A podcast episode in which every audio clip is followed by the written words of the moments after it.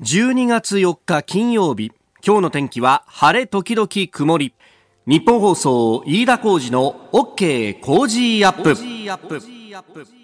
朝6時を過ぎました。おはようございます。ニッポン放送アナウンサーの飯田浩司です。おはようございます。ニッポン放送アナウンサーの新行市佳です日本放送飯田浩二の OK 工事アップこの後8時まで生放送です。いや天気予報って難しいんだなと思うのがですね昨日もねえー、本当は晴れ間がちょっと出るかなと思ったら、一、はい、日なんかどんよりとした曇り空で。で気温も予報よりも上がらなかったんですよね。そうだよね。なんか予報じゃ15度ぐらいまでね上がるってこの朝の段階では申し上げましたが、はい、昨日の最高気温って？最高気温は10 1.5とかそれぐらいですね東京都心は。寒かったもんねなんかね。私もちょっと昼間あの取材に出たりなんかしたんですけど いや寒いなと。ですよね。ねあのいつもここで話してますけど、あの赤いですね、えー、レンタルの、まあ、シェアサイクルってやつを使って、えー、いろんなとこ行くんですけど、うん、もうね、手袋がないと。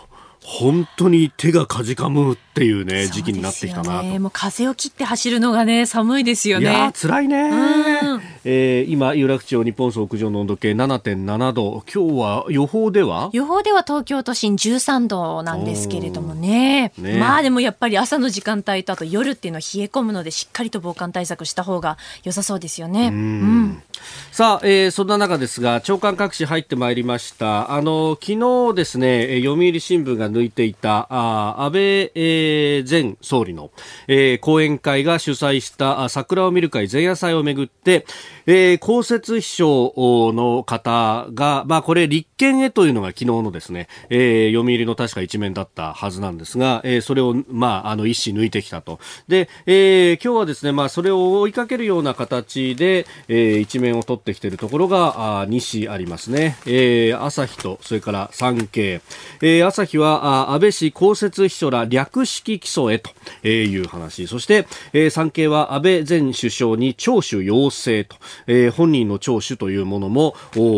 やるぞと、まあ、これも昨日のちょうどこれ番組が終わったぐらいですかね。速報が入ってきた、えー、話でありますが。でこれで気になるのが昨日あの辛坊さんも言ってましたけれども辛坊治郎さんもね、えー、朝日新聞の、えー、見出しのサブのところに東京地検桜3000万円不記載か、えー、そしてえー、産経はですね不記載4000万円規模かと。えー、いうことで、うん、あのあれそもそも事務所が金出したっていうのは800万円か900万円って話だったんじゃないのと、えー、桁が一つ上がってなんかあの金額がものすごく膨らんできておりますが、えー、えー、これですねあのー事務所が手出ししたのは確かに800万から900万ぐらいだと言われてます。で、それが何かというと、えー、ホテルの会場費であったと。で、その会場費の部分は、えー、確かに事務所が手出しをしたんだけど、それを支出の部分に書いてなかったんで、えー、不記載ですいませんという話だったんですが、で、あの、参加者からですね、えー、会費をもらって、で、その部分っていうのは、えー、事務所のポケットに入れるとか利益を出すというものではなく、全額ホテルに即座に、まあ、預けるというか、えー、渡して、で、えー、これが、あの、みくいの代金ですという感じで、まあ、あの、だからこそホテルの名前での領収書がガンガン出たという話だったようなんですが、えー、ここの部分も、検察側としては、いや、これも一旦、えー、講演会に入って、で、そこから出ていったんだから、えー、形の上ではちゃんとこれ書かなきゃダメだろうと、収入と支出と。で、えー、収入の部分で、その5年間で計が、えー、産経が言うには、これはあの、昨日読売も報じてましたが、えー、1400万円規模だと。で、1400万円が入ってきたところで、えー、収入の帳簿に書かなかった。で、えー、それをホテルに出て行ったところで、えー、支出の帳簿にも書かなかった。ということで、えー、手元にあるお金というか流れていったお金は1400万円なんですが入りと出の方両方書かなかったんで、まあ、不記載としては2800万円分だろうと、うん、でそれに、えー、ホテルの会場費が、まあ、800万円から900万円と合計でと。いうことになると、えー、そうするとですね、まあ、足し合わせると3600円100万円になると、えー、これを切り上げると死者誤入すると4000万円になるという計算で。で逆にですねあの朝日新聞はその会費の部分が1100万円だというふうに出してるんですね。そうすると、行ってこいで2200万円。プラス、その会場費が800万から900万と考えると、えー、こちらはこちらでですね、えー、2800から900万円ぐらいになるというようなあ計算になるんで、えー、そうすると3000万円ぐらいと。ね、えー、いう、なんだか数字のマジックみたいな話なんですけれどもね、えー、いずれにせよですね、まあこの4桁万円に行くと、関係者のえー、略式で済むのかみたいな話にもなるし、それから見出しで立てるとですね、えー、巣はでかい事件だみたいな話にもなっていくところなんですが、いやーこういう、こう、金額と、それから、あの、検察のですね、えー、ある意味の、こう、判断の仕方までが、えー、どんどんとリークされてくるっていうですね、ええー、これで、これで守秘義務とかなんとかって言ってられるのかっていうのも、ちょっとと思うところではあるんですが、まあ、あ今朝の一面はこういったニュースが賑わせております。あなたの声を届けます。リスナーズオピニオン。この傾向時アップは、リスナーのあなた、コメンテーター、私、田新行アナウンサー、番組スタッフ、みんなで作り上げるニュース番組です。えー、ぜひニュースに対してご意見を寄せください。今朝のコメンテーターは内閣官房参与で外交評論家、三宅邦彦さんです。取り上げるニュースですが、まずは大阪府が医療非常事態宣言を発令と、えー、通天閣や、あそれから岡本太郎さんのね、えー、太陽の塔が真っ赤に染まったというようなニュースも出ておりました。えー、それから香港情勢中国を批判していたアップルデイリーという新聞の創業者ジミー・ライ氏が収監されたというニュース、えー、さらに産油国の連合 OPEC プラス来月来年の1月から、えー、原油の減産を緩和するというニュース、えー、そして、えー、昨日第一報が伝えられた、えー、亡くなったジスカール・デスタン元フランス大統領について、えー、さらにトランプ大統領アメリカの情勢ですが、えー、家族への恩赦検討かというニュースなどなど取り上げててまいります。ここが気になるです。で、各紙一面の肩でのけてたりしますが、まあ、ここ数日ね、えー、ずっと報道されていた、えー、NTT ドコモが、まあ、新しく格安ブランドを作るなどなどをしたりとかですね、えー、で、えー、値段を下げるぞという話ですけれども、昨日ですね、あのー、社長の会見等々が行われまして、えー、新しいプランなども発表されました。えー、容量が20ギガバイトで月2980円という新たな携帯電話料金プランプランを来年の3月から提供するということで、その名称がアハモ。というものだと。まあ、あの、もともとサブブランドとして格安のスマホのブランドを作ろうかなんていう話もあったんですが、そうじゃなくって本体の方で、え新しい料金プランを作るということで、えあります。で、これがあの 5G にも対応するとか、え、えー、若者ターゲットで契約はほぼオンラインでやるということで人件費を、まあ、えー、使わずに、えその分値段を下げるんだというようなことがこう出てきて、えおります。まあ、あの、過去にも何度かね、えー、値下げっていうものをこうあの大きく打ち出したところがあったんですが一方でその端末の料金等々で、えー、上乗せがあったりとかですね結局そんなにこれあの容量を使っていったら変わらなくなっちゃうんじゃないの？みたいなことがあったんで、まあ、これはあの詳しい中身というのはね、えー、専門の人が分析すればいいじゃないかと思うんですが、まあ、他方この携帯電話の料金というのがもう今ではもうみんなスマホ持ってるというところでこれがあの月々の支出に占める固定費のかなりの割合をと占めていると、まあ、特に若い人にとってはこの携帯電話の料金って、えー、若者だからといってじゃあ半額になるかというとある程度こう割引だったりファミリープランとかいろいろありますけどそこまでの割引にはなってないので、えー、相対的に、えー、かなり重くのしかかるというようなことがあって、まあ、これが安くなると可処分所得が増えてで、えー、景気の対策にもなるんじゃないかなんていう指摘もあります。まあ、あるんですけれども、まあ、これあの、ある意味の完成の値下げではあるんですが、基本的にじゃあその値下げの部分を、おどこが吸収するかというと、まあ、政府はビタ一文出さないわけですね。えーまあ、あの通信各社が、えー、それをどう吸収していくかというような話になってで、あの、吸収の仕方によってはこれあの中の人の声なんか今日各紙特に日経なんか載せてますけど結局これから先 5G でインフラ投資しなきゃなんないのにそこが圧縮されていいのかみたいな指摘もあると。あのこれ当然民業の中でやろうとするとどっかで帳尻合わせなきゃなんないんでこういうことが起こるということなんですが、まあ、これだけあのコロナで景気が冷え込んでいる中でですね、ええー、全部民間に任せればいいのかっていうともはやそういう時期は過ぎてんじゃないかと、まあ、昨日の飯田康之さんも指摘をしてましたが、まあえー、その辺でですね第三次補正というものも非常に注目されるところなんですけども、えー、日経新聞今日の5面の経済面に、えー、34兆円需要不足穴埋めというですね、まあ、あのこの第3次補正そして、えー、来年度の本予算というところの、えー、財政支出についての記事が出ているんですけれども、えー、サブの見出しはですね、量ありき効果に懸念というですね、いかにも日経らしいというか、いかにも財務省の意向が入っているなというような、ええー、ストレートな記事になっております。あの、これ、需要と供給のギャップ、需給ギャップと言いますけれども、あの、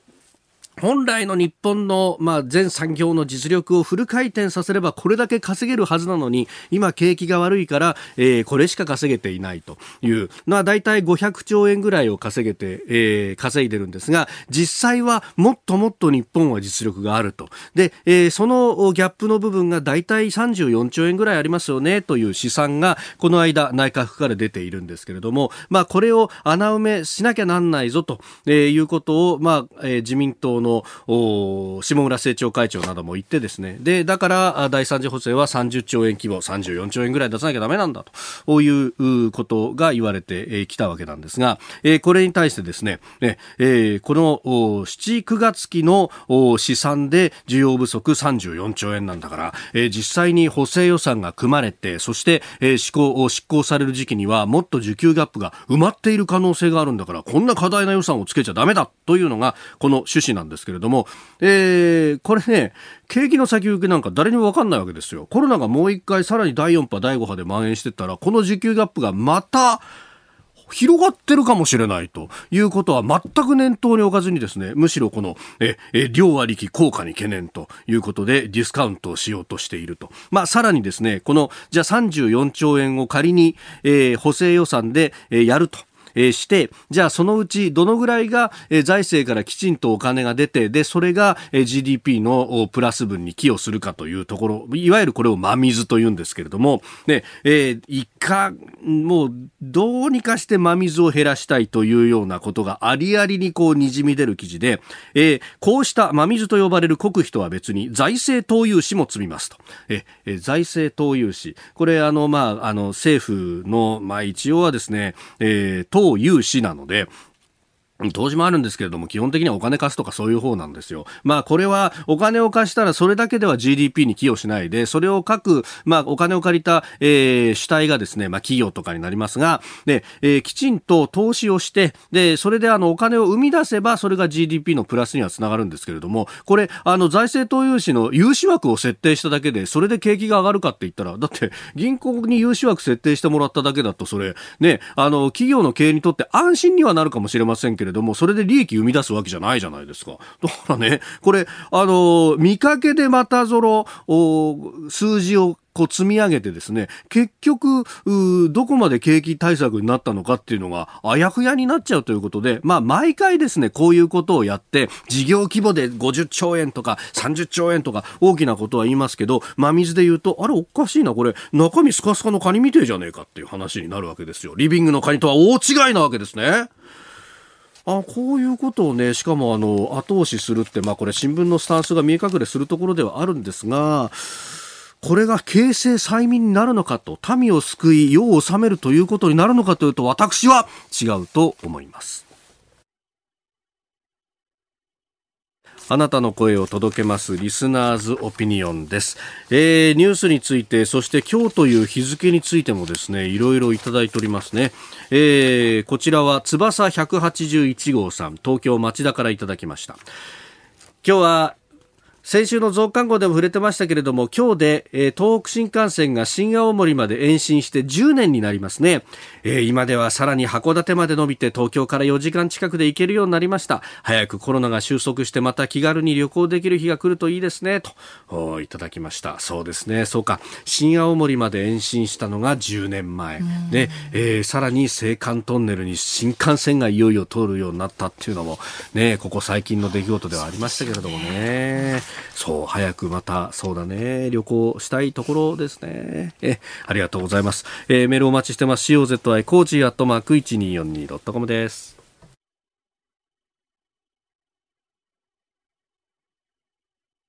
ここが気になるプラス6時35分になるところです。えー、各紙総合面だとかあるいは政治面で、えー、書いていますが、昨日ですね、えー、官邸で、えー、国家安全保障会議 NSC の4大臣会合というものが開かれました。えー、そこで議論されたテーマが、イージス・アショア、地上版のイージスの大対策についてどうするんだというところで、えー、地上イージスのレーダースパイ7を搭載したイージス艦、まあ、船をですね2隻新たに建造する方針というのを確認したということであります。で、えー、与党との協議を経た上で月内に閣議決定すると。だ12月中年、えー、今年のうちに閣議決定をすると。まあもうあらかたの流れが決まってきているというところですが、えーまあ、前々から報道されている通り、その2隻作るというコスト、4800億円から5000億円以上と見積もられているということであります。で、これ、産経新聞はですね、そこで地上イージスのことについても最後の方にちょっと書いているんですけれども、まあ、これね、迎撃ミサイルを撃った時に、その推進装置であるブースターと呼ばれるものが、その後、これはあの弾頭と別で切り離して落下するんですけれども、それが海じゃなくて陸に落ちてくる可能性もあるというのが、今回このイージス・アショアを土壇場でやめにした、まあ理由となってますけれども、じゃあこのブースターをですね、え、え、施設外、まあ陸上自衛隊の駐屯地の外へ落と落とす、まあ人が住んでるところに落ちちゃうということを防ぐにはどのぐらいお金がかかるかというと、こっちは2000億円と。で、え、まあ回収に期間が10年以上必要だということことで、えー、配備を断念ということでしたが、あれ？おかしいな。金がかかるからこれ、えー、延期、あの、やめるっつったんじゃなかったの？と。結局、イージスの方が金がかかってるじゃないかということが、まず1点ございまして。で、えー、これですね、さらに、えー、まあ、あの、このイージス・アショアをやめてイージス艦の配備ということになると、まあえー、そのね、ある意味海上自衛隊の全体の、まあ、編成等々もこれ影響が出てくるというところなんですけれども、まあ、この辺のですね、えー、海事の編成というものを最もシビアに、そして、えー、センシティブに見ているのが中国という国であります。で、えー、中国のですね、軍事史がどう報じているかっていうのをですね、えー、レコードチャイナというところが日本語に訳してですね、えー、昨日アップしていたんですけれども、中国だったら中国版イージス5隻作れるぜっていうですね、いうような、えー、ことを書いているようです。で、あのー、で、さらに言うと、あの、既存のイージス艦と、まあ、あまり、ものすごいパワーアップはしていないというふうに指摘し、そして、えー、適正な価格はせいぜい、えー、20億から30億ドルぐらいだという見方を紹介していると。で、じゃあなんでこんなにお金が増えたんだってところが、これね、シビアに見てるだけに、相手の見方って、えー、本質をつくことがあって、えー、このレコードチャイナが訳してる記事をそのまま紹介しますと、えー、適正価格をはるかに上回る費用が算出された背景として新型コロナの影響により日本の造船工業が意図的に価格を釣り上げることで利益受注利益を増やそうとした可能性があると考察をしているとまあどれが本当かわからないんですけれどもそういうふうに中国側は見ているということです。ここで番組からのお知らせです。再来週12月14日月曜日からの Cozy up は特別企画です。題して、コロナ第3波、この国難突破へ緊急提言、コージー専門家会議。コロナ第3波真っ只中で医療体制やワクチンはどうなるのか。冷え切った経済再生の提言は第3次補正予算の中身は。そして菅政権の安保問題アメリカ中国との向き合い方外交。みんなで考えていきましょうえー、今回も6時台からコメンテーター登場となります。14日月曜日ジャーナリスト須田慎一郎さん。15日火曜日自由民主党参議院議員青山茂春さん。そして16日水曜日今日のコメンテーターでもあります。内閣官房参与で外交評論家三宅邦彦さん。皆さんよろしくお願いします。そして17日木曜日が、えー、同じく内閣官房参与数量政策学者の高橋洋一さん。18日金曜日は明治大学准教授で経済学者飯田康之さんというラインナップであります。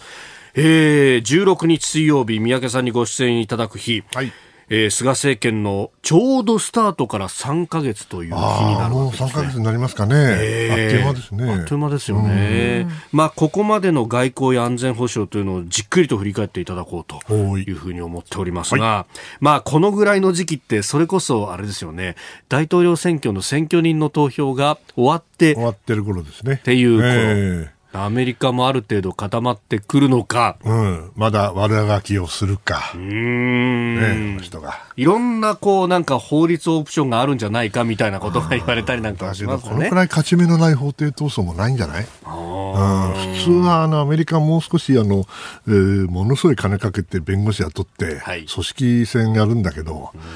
全然ダメみたいね。だって、証拠がないのに選挙か、選挙じゃない、裁判なんか勝てるわけないですよ。まあ、各州はもう選挙人確定っていうのをこうどんどんと出して出してますからね。でしかもその不正があったっていうんだけど、どこにあったのかと具体的に出さないと。不正があったって言ってるのは大丈夫だけじゃん。まあそのあたり後ほどまた解説もいただこうと思っております。はい、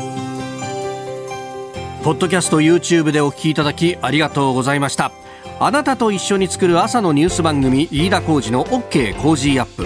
実はこの番組はラジオの地上波 AM1242 FM93 のニッポン放送で平日の朝2時間生放送でお送りしている番組の再編集版をお送りしているわけなんですね、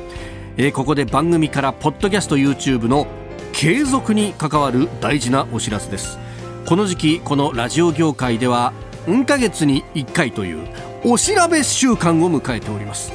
地上波でお聞きでなくともお手元に何らかの調査のご連絡が来ているという方。もしいらっしゃいましたらまあ、どのような形でポッドキャストだろうと YouTube だろうとラジコのタイムフリーだろうとどんな形やお時間でこの OK 工事アップを聞きでもそれは平日の月曜日から金曜日までの朝6時から8時までの2時間を日本放送で聞いたのと全く同じことでございます。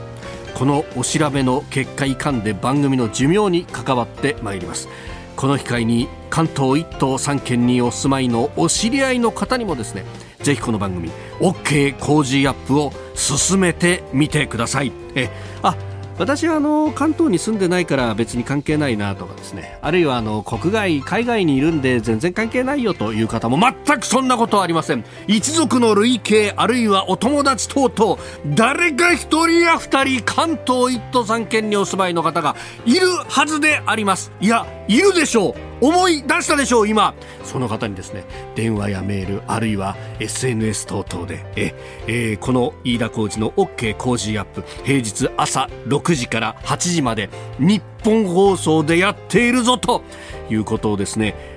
改めてご紹介をいただければと思います。今聞いてらっしゃる方は当然すでに一度や二度お友達に勧めていただいたことと思いますけれどもこの大事な期間に改めてもう一度あと一押しよろしくお願いいたします。この飯田浩二の OK 工事アップは関東のラジオ局日本放送で平日の朝6時から8時までの2時間の放送でございます。何卒ご協力よろしくよろしくお願いいたします。えー、まず速報が入ってきました。菅総理大臣は先ほど国連総会の新型コロナウイルス特別会合にビデオメッセージを寄せましてコロナ危機の克服に向け国際社会が連帯する必要性を訴えたということです。国連総会のこんな会合が行われてたんですね。まあね、本来やったら9月からずっと総会やって、あそうですね、えー、やるんですけどね、全然ビデオメッセージばっかりですね。えー、まずは速報をお伝えしました。では取り上げる最初のニュースこちらです。大阪府が医療非常事態宣言を発令。大阪府は昨日緊急の新型コロナウイルス対策本部会議を開き感染急拡大に伴って自粛要請の基準大阪モデルで非常事態を示す赤信号を初めて点灯させました。昨日の重症者は過去最多の136人。重症病床の使用率は66.0%に上りまして赤信号点灯の基準である70%に迫ったため判断を前倒ししたということです。医療体制が逼迫しているとして医療非常事態宣言を発令し大阪府民には今月15日まで不要不急の外出自粛を要請しております。あの通天閣だとか、はい、それから太陽の塔が真っ赤に染まってということであります、うん、まあ、この間、大阪行ってきましたけど、まあ、あのもちろんみんな気をつけて、えー、いて、えー、東京とそんなに大きく変わらないんですけどね、はい、でも大阪でこうなっちゃうってことはですよ、東京は大丈夫なんかいなと、はい、その心配になるんですよね、えーまあ、大阪府の知事さんはあの、まあ、いろいろな、えー、意見があるかもしれないけど、はい、非常にあの機敏に動いてますよね、基本的には、まあ、それがパフォーマンスだと言われればそれまでだけども、でもパフォーマンスっていうんだったら、うちのね、我が東京都もですよ、うん、時々そういう傾向あるんだよね。だからこの間もね、あのどど要するにあれ都知事が要請しないと、はい、GoTo はなんかできないわけでしょ？あね、だから、要請は待ってるわけでしょ？はい、だけどあの要請はしたくないのか。まあもちろん両方ともしたくないわけですよ。GoTo やめたくないんだから、えー、当然そうですよ、うん、経済やっぱり優先しなきゃいけない時期もあるからね。うん、だから結局譲り合う。はい、そうすると、あの結論が遅れる。はい。うん、そうかな。まあ、それをやったら、相当のその影響があることは事実だし、はい、飲食業等々だけじゃなくてね、旅行も含めて大変な影響があるんだから、そこはわかるんだけど、やっぱり大阪を見ていると、うん、なるほどな、こういうふうに政治判断をしていくんだなっていうのがよくわかりますよね。まあ、前倒しっていうことで、まあ、ある意味予防的にやるっていうのは、これは政治判断ですもんね。うん、そうですけど、危機管理の原則ですよ。とても、うん、あまずいと思ったらもうすぐにやるっていうのが、僕はあの王道だと思いますよね。やっぱ拙速の方が。拙速、まあ、節とは言わないけれども、うん、拙速とは言いませんけど、スピード感ですか？この、だってこの、あでしょ？大阪のその数字が最過去最高になったって、日本だあの東京だってそうでしょうね、うん、500超えたんでしょ、はい、連日500ですから、それはね、やっぱりあの全国に似たような状況じゃないですかね、大都市は。うん東京だけがそういうことじゃないっていうわけにはいかないんじゃないのかなと。まあ、あんまりあの無責任なことを言ってはいけないんですけれども、心配になります、まあ、大阪の場合はね、えー、早くにコロナ専門病院を作ったりなんかしてましたが、はい、まあ、そこの看護師さんだとかお医者さんで退職される方も結構多かったということで、結局、作ったベッド数全部を使うことができなくなってきたっていうのも要因だというようなこともね、言われてますそうですよね、だから医療非常非常事態なんでしょうな、うん。えー、昨日は東京ではモニタリング会議が開かれまして、はい、えー、コロナ患者の医療と通常医療との両立が困難な状況が生じ始めていると、まあ、あの手術の後ろ送りだとかそういうものが確かに出てきているということでありますが、うん、えー、東京都医師会の猪口副会長は、えー、記者団の取材に対して、えー、重症者が大幅に増えていない状況を踏まえてベッド数を拡大し功を奏せば、うん、今のところ医療体制逼迫することはならないだろうと、うん、まあ、ただ、この病床を増やしていくということになると当然現場への負担というのは大きくなりますね。そうですよね。それでそんな簡単にに、はい、2倍にしましたなんてできるわけないんで、ん少しずつやらざるを得ないし、はい、負担はやっぱり続くでしょうね。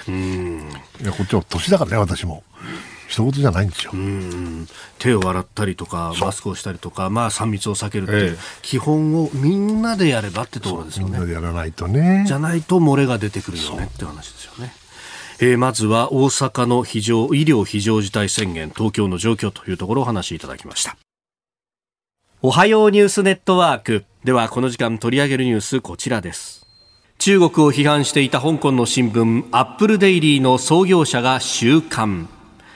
中国批判で知られる香港の新聞、貧華日報アップルデイリーの創業者、レイ・チエイ氏が詐欺罪で起訴され収監されました。2日には民主活動家の周庭氏や江志宝氏らが無許可集会を扇動したなどとして実刑判決を受けたばかりで香港当局による民主派への締め付けは強まる一方です香港当局によると、まあ、いうふうに各紙報じておりますけれども。これはもうね、本土ですよね。まあね、私、あの、このアップルデイリーの創業者っていうのは筋金入りの人だと思うし、はい。えー、おそらく北京からしたら一番怖いのはね、ええ、本当は非暴力で、そそして息の長い、えー、運動、そして何かあった時に地鳴りがするような、はい、これが私は一番怖いと思うんですけど、私ね、去年あの、香港に行って感じたことは、はい、お話したことあるんですけども、あの学生がね、うんうん、運動してても、やっぱりだんだん過激になっていくわけですよね。はい、で、アメリカの旗振ったりね、えー、あの香港独立の旗振ったりしてるのも、まあ、もちろん少数ですけど、いるわけですよ。うん、ああいうことやったらば、はい、はだめなんです。ダメ。ね、それはもう、うん、あの、当局がまず目をつけて、うん、で、いつかというふうに思いますよね。はい、で悪いけど、あの、子供たちと、あえて私の息子、娘の世代だから言うんだけど、はい、彼らがああやって純粋にやるのは正しいし、いいんですよ。だけども、誰かがちゃんと、あの、過激化しないように、はい、それからもっと息の長い運動をしてね、焦らないように、焦ればわかるんだけども、はい、しないと、やっぱり1970年安保のね、全共闘みたいになっちゃうわけですよ。で昔から、あの時だってベヘーレン、ベトナムに平和を市民連合とかあって、はい、それは中核角丸それから赤軍までいたわけだ。だけど、みんながその恩恵じゃなくてね、で、過激化すればみんな人心は離れていってしまうんですよ。去年の11月だったかな、秋に区議選のその、はい、お補選がありましたね。あ、ね、れで圧勝するわけですよね。はい、あれでも私は中国本土はもう、だめだと思ったと思いますね。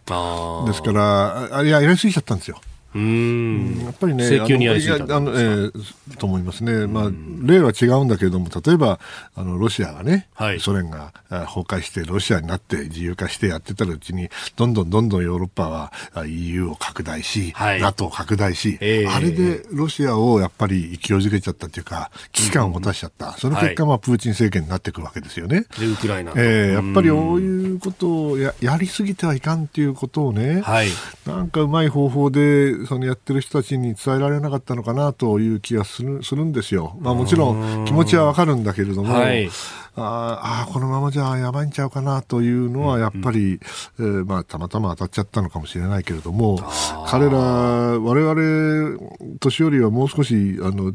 知恵があってもいいのかなと思うんだけど。私も去年のまさにこのぐらいの時期に香港取材に行って、はいはい、であのまあ、関係者というか、まあ、日本人で香港社会とかを研究している方などにお話を伺ったんですが、まさにでもその指摘、そのあそうでした？年長者の言うこととかを、うん、結局、その若者たちはあの当時、イケイケどんどんだった、でそれで区議選まで勝った、うん、もう全く聞かなくなってて、でもうどんどん前のめりになっていってるっていうのをものすごく危惧して一番危なかったんですよ。でこの長老たちが政治力でもってなんとなくのこう根回しみたいなもので全身的に進めていくっていうのが、うん、踏み固めていくような強さっていうものがあまり感じられないんだって話を、ね、まあ、確かにね。だけど逆に長老たちがそういう中でね、はい。えー、本土の方はやっぱりじ,、じわりじわりじわりと締め付けてきたわけだから、えー、妥協したじゃないかというようなねことがですからそんな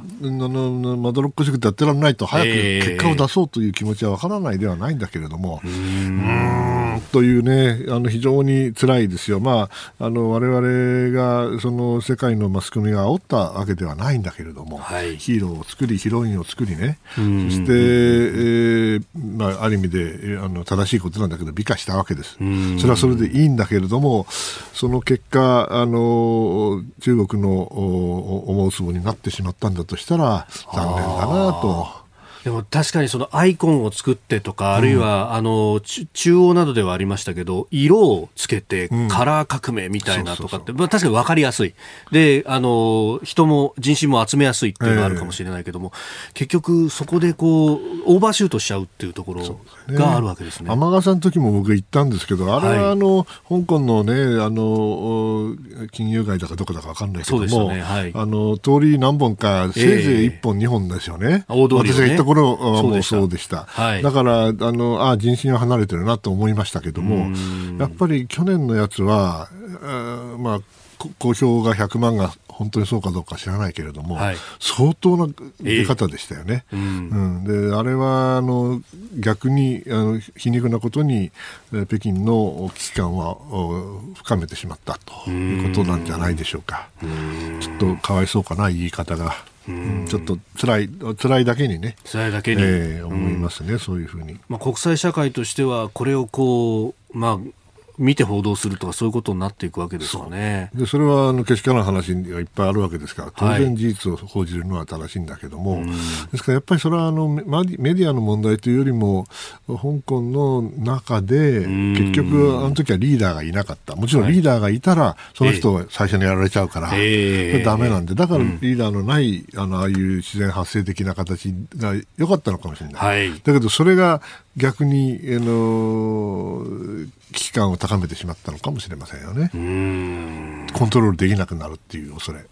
だったらもう一気にやっちまえと。これがおそらく去年の末までにもう腹くくって、はい、で、あの、パンデミックになっちゃったからちょっと遅れたということですよね。えーえー、そしてもう一つ用意していたニュースですが、はい、OPEC プラス、石油輸出国機構の加盟国とロシアなどの非加盟国の産油国で構成する OPEC プラスですが、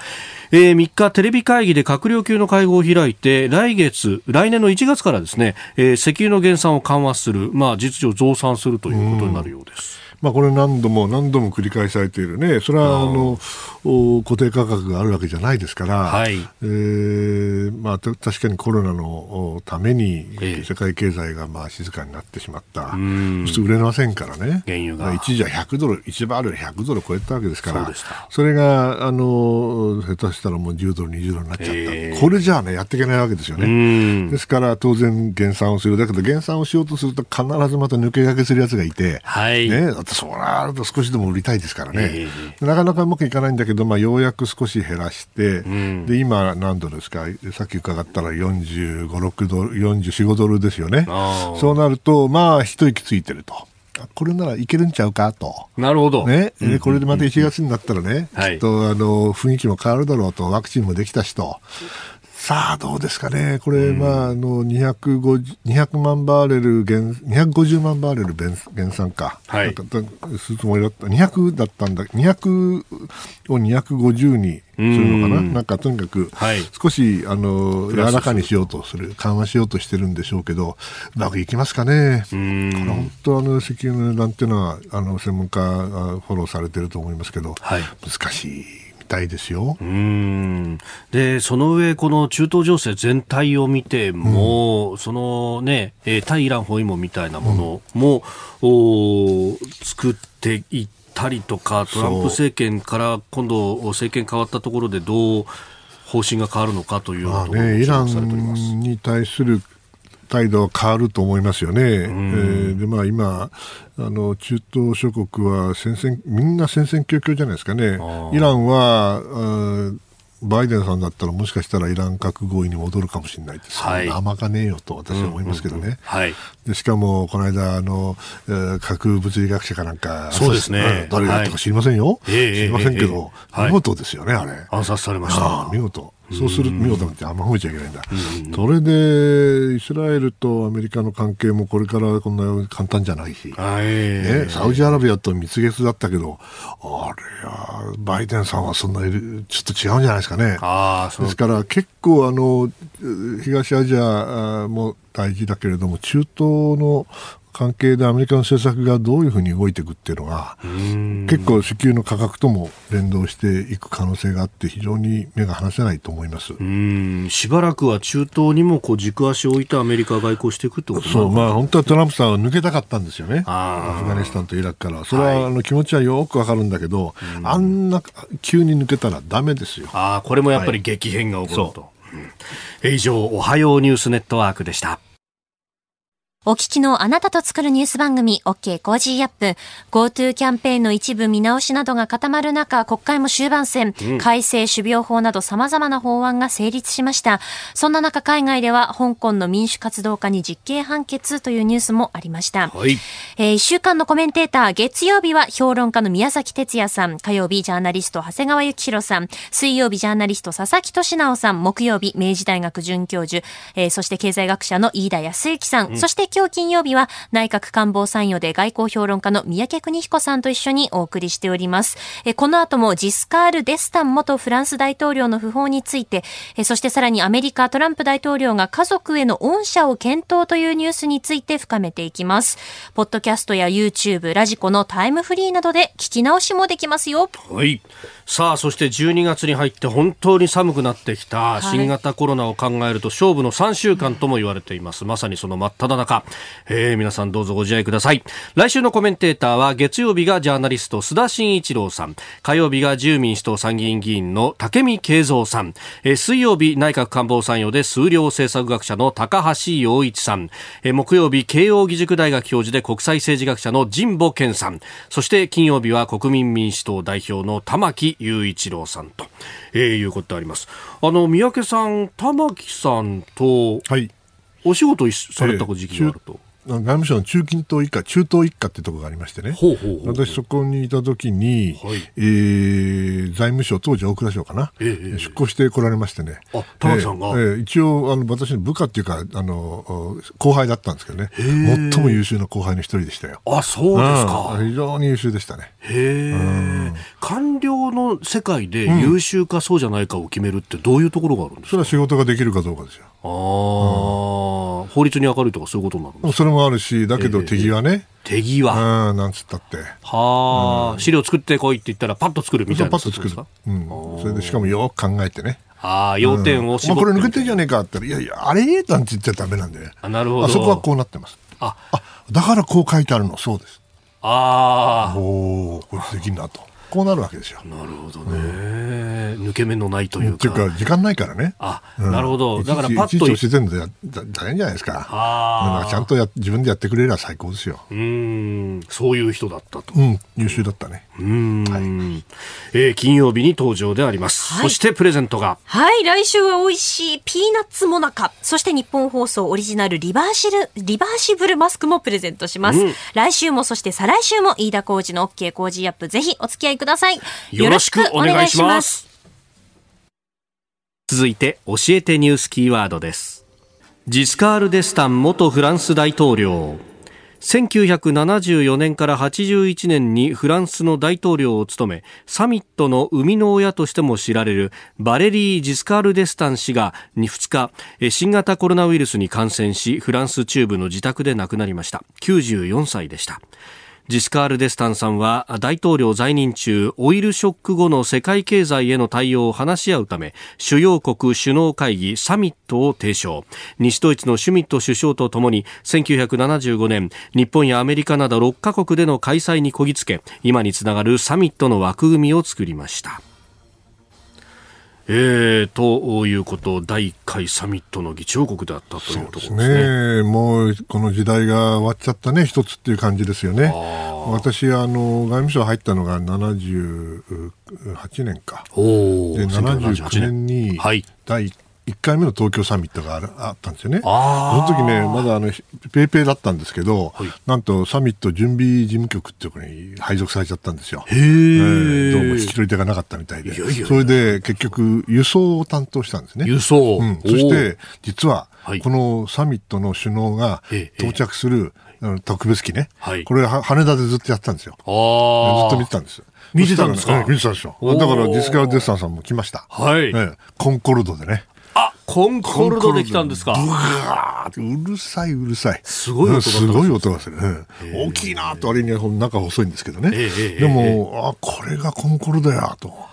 でタラップから降りてくるのがあこれがディスカール・デスタンっておっさんやと思ってすもう鮮明に覚えてますよ。あそうまだ1年生だったからね。でまあ彼の生きた時代っていうか大統領をやった時代っていうのは、はい、やっぱりフランスにとっては最高のていうか、まあ、そのもっと前の最高の時代があったかもしれないけど、えー、戦後もまだフランスがかなりこの勢いがあった。最後の時代じゃないでしょうかね。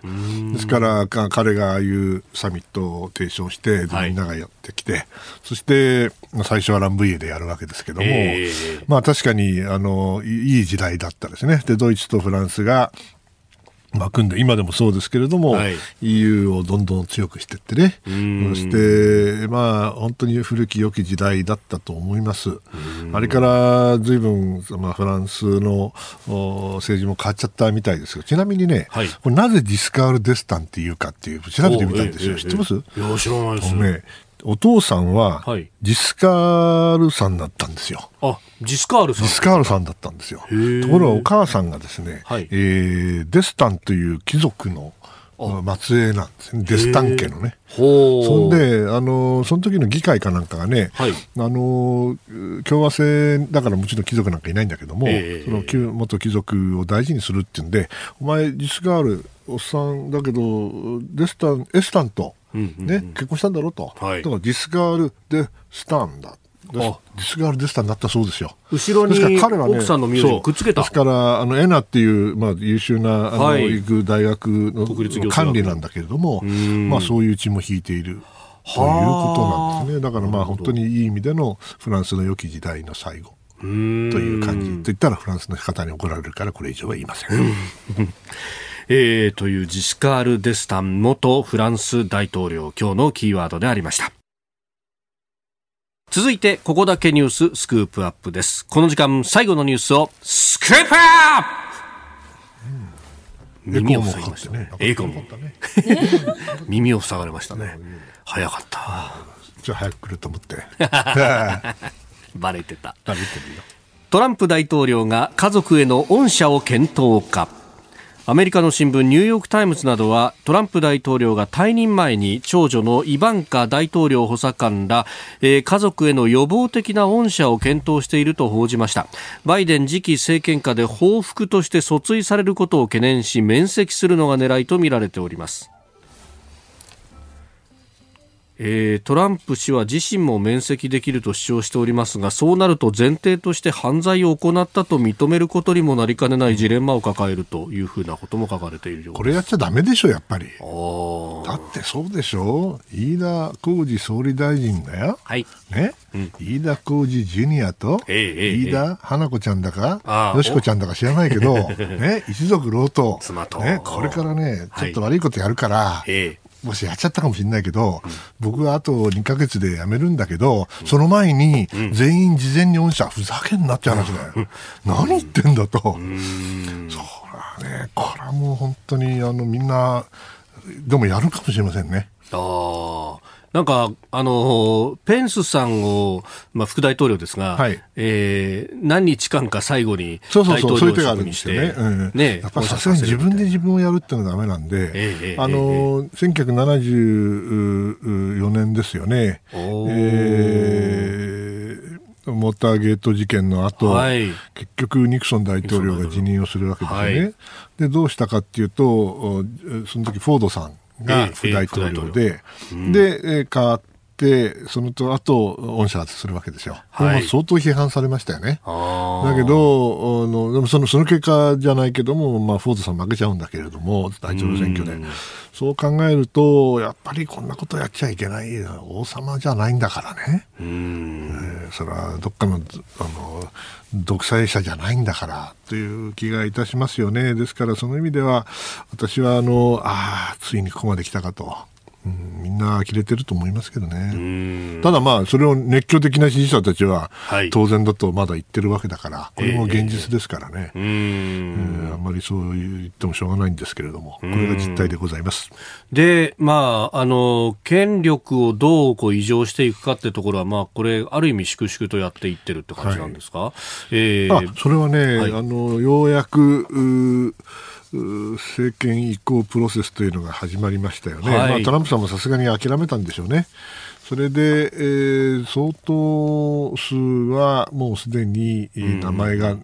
一応内定しているってことでしょうかね、はい、えー、発表されていますし、えー、全体としてはあの一人一人言ってると時間なくなっちゃうからざっくり言うと、はいまあ、あのバイデンさんは、アメリカ is back とかなんとか言ってたけど、私は言わせると、アメリカがバックじゃなくて、はい。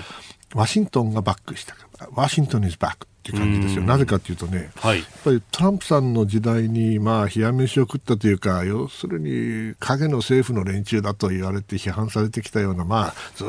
とワシントンに長く住んでいる議員だとか、はい、から高級官僚、それから高級官僚ってのもあんまりいないんだけどね、それからあいわゆる政治任用者、はい、専門家、うんうん、ね、あの民主党で4年間我慢してきて、えー、連中が、はい、まあ、そのオバマ政権の時代には大体長官じゃないけど副長官だったり、えー、副補佐官だったり、はい、そういう人たちが、まあ、順当に上がってきている、まあ、あまりにもあの順当というかあの新鮮味があるかないかと言われりゃもうみんな重厚だけれども、うん、みんな知った友達ですから、うその意味ではあのおそらく同盟国も友好国もやりやすいと思いますね、はい。えー、何しろどういう人か分かってるし、えー、多くがお友達だし、うん、それからあのまあなんていうかな。不確実性が低くて、えー、その予測可能性が高いと。いう意味では、私はあのオーソドックスな内閣になるだろうと思いますね。ただもう一つのポイントはですね、はい、うんやっぱりあの民主党ですからアメリカの多様性ってものをも代表しなきゃいけない部分があって、はい、反映しなきゃいけない部分があって。ですから今年一番やっぱり目立つのは女性の多さですよね。えー、えー、これはもうあの広報チームなんか全部7人女性でしょ？女性だということですね。それから、はい、あ今国連大使もそうだし、はい、今おそらく一番おかしいと思っている人たちは、うん、あれ？アフリカ系の例えばね。アフリカ系それはいいけどもっと主要閣僚に出してよと。いう声もあるだろうし、はい、リベラルの連中はあいつはだめだ、こいつはだめだって言うわけですよ。ですから、その意味ではあの今あ、その多様性をどうやって反映させるかと、それからプロの、はい、うん実務者をどうやってうまく使うかこのまあバランスを苦労していて、それがうまくいかないところはまだ発表されてないと。人が決まってないということだと思います。ああ、そこで、まあ、焦点となるのが、だから国防長官そうです。です。か、え。ー、ミシェル・フロノイさんというね、はい、非常にまあ、優秀な女性ですけれども、えー、まあ、女性だって別に今、あの、いっぱいいるから、はい、別に彼女一人じゃないわけで、彼女一人だったら絶対なるかもしれませんけどね。それからまあ、左派の連中はですね、フロノイさんはちょっとあれじゃないのと、うん、えー、軍需産業からお金もらってんちゃうのと、ね、はい、ちょっとおかしいんじゃないの、高派じゃないの？っていうのもいるし、まあ、あの、大体、文句言う人いっぱいいますから、ワシントンには。それでまだ決まらないという説もあるし、はい、まあ、彼女なんか優秀なんですけどね、下馬評ではもう本命だったんですけども、えーえー必ずしもそうではなさそうですね。まあ、このところ、その退役陸軍大将の黒人の方というのが浮上これがまあ先ほど申し上げた多様性の反映という意味では、一番手っ取り早いんですけど、うん。まあ、それに対してはどうですかね、もちろんそれはだめだというつもりはないんですけどね、えー、ただ、最初に決まったのが国務省、それから、はい、あ国家安全保障担当者ですね、それからイエレンさんという、はい、ね、財務長官、財務長官も、これも元 FRB の議長でしょ？そうですね。前ですから、その意味ではもう、経験者ばっかり。はい、でよくあの考えられているというか、まあ、順当すぎて面白くもなんともないという意味で素晴らしいと思います。うんうんまあ、これね、あの、どうなっていくか、日本にとっても、まあ、重要というか、そうですね、まあ、見逃しちゃいけないと思うんですかね。まず、あの、毎朝のツイッターで、えーなんていうのがなくなった。はい、ね、トランプさんのツイートを見てちゃんと下の人たちと意見交換をしてそれが徐々に徐々に上に上がっていくごく普通の政策決定プロセスが戻ってきた。だからワシントンが戻ってきたわけですけど、うん、まあ、それをトランプさんは影の政府と言ったんだけど、はい、いいじゃないですかこういう安定した方が、やっぱり。あの、一頃言われていたその左派の、はい、まあ、大統領選の予備選で目立っていたバーニー・サンダースさんだとか、うんはい、エリザベス・ウォーレンさんだとかっていうところが、まあ、一切入ってない。入れたら大変ですよ。要因で減っちゃうじゃないですか、議席が。なるほど。今、拮抗してる状況で。っていうか、ジョージアで2つ取らないとか、どうするにならないわけでしょ、うん、民主党からしたら。民主党からしたらね。はい、そんなところでまた、あの、1人2人かけたら、うんうん、これはもう絶対に多数取れないから。あこれじゃかえってバイデンさんにとっては、うん、これ、勝ちすぎなかったことが、いや、そうだけど、それはやっぱり相当突き上げ厳しいですよ。ああ、そうは言っても。は。あの人たちはもう自分たちがあの我慢したからバイデンが勝ったと思ってるから、はい、このちゃんと付け払えよと。ああ。約束したじゃないかと。うん。貸しはこっちにあるんだと。そうそうそうそう。ですから大変だと思う。共和党も大変だけど、内憂外患ですね。なるほど。えー、トランプ大統領の話、そして、えー、バイデン政権その組閣というところ、えー、この先の話もしていただきました。ポッドキャスト、YouTube でお聞きいただきまして、ありがとうございました。あなたと一緒に作る朝のニュース番組、飯田浩二の OK Cozy Up。東京有楽町のニッポン放送で月曜日から金曜日朝6時から8時まで生放送でお送りしています。生放送を聞き逃したあなたぜひラジコのタイムフリーサービスで新型コロナウイルスに関しての最新情報ニュースやスポーツエンタメ情報などもぜひチェックしてください。さらにこの番組では公式ツイッターでも最新情報を配信中です。スタジオで撮影した写真などもアップしていますよ。そして飯田浩二アナウンサーは「夕刊富士」で毎週火曜日に連載をしています。飯田浩二のそこまで言うか。こちらもぜひチェックしてみてください。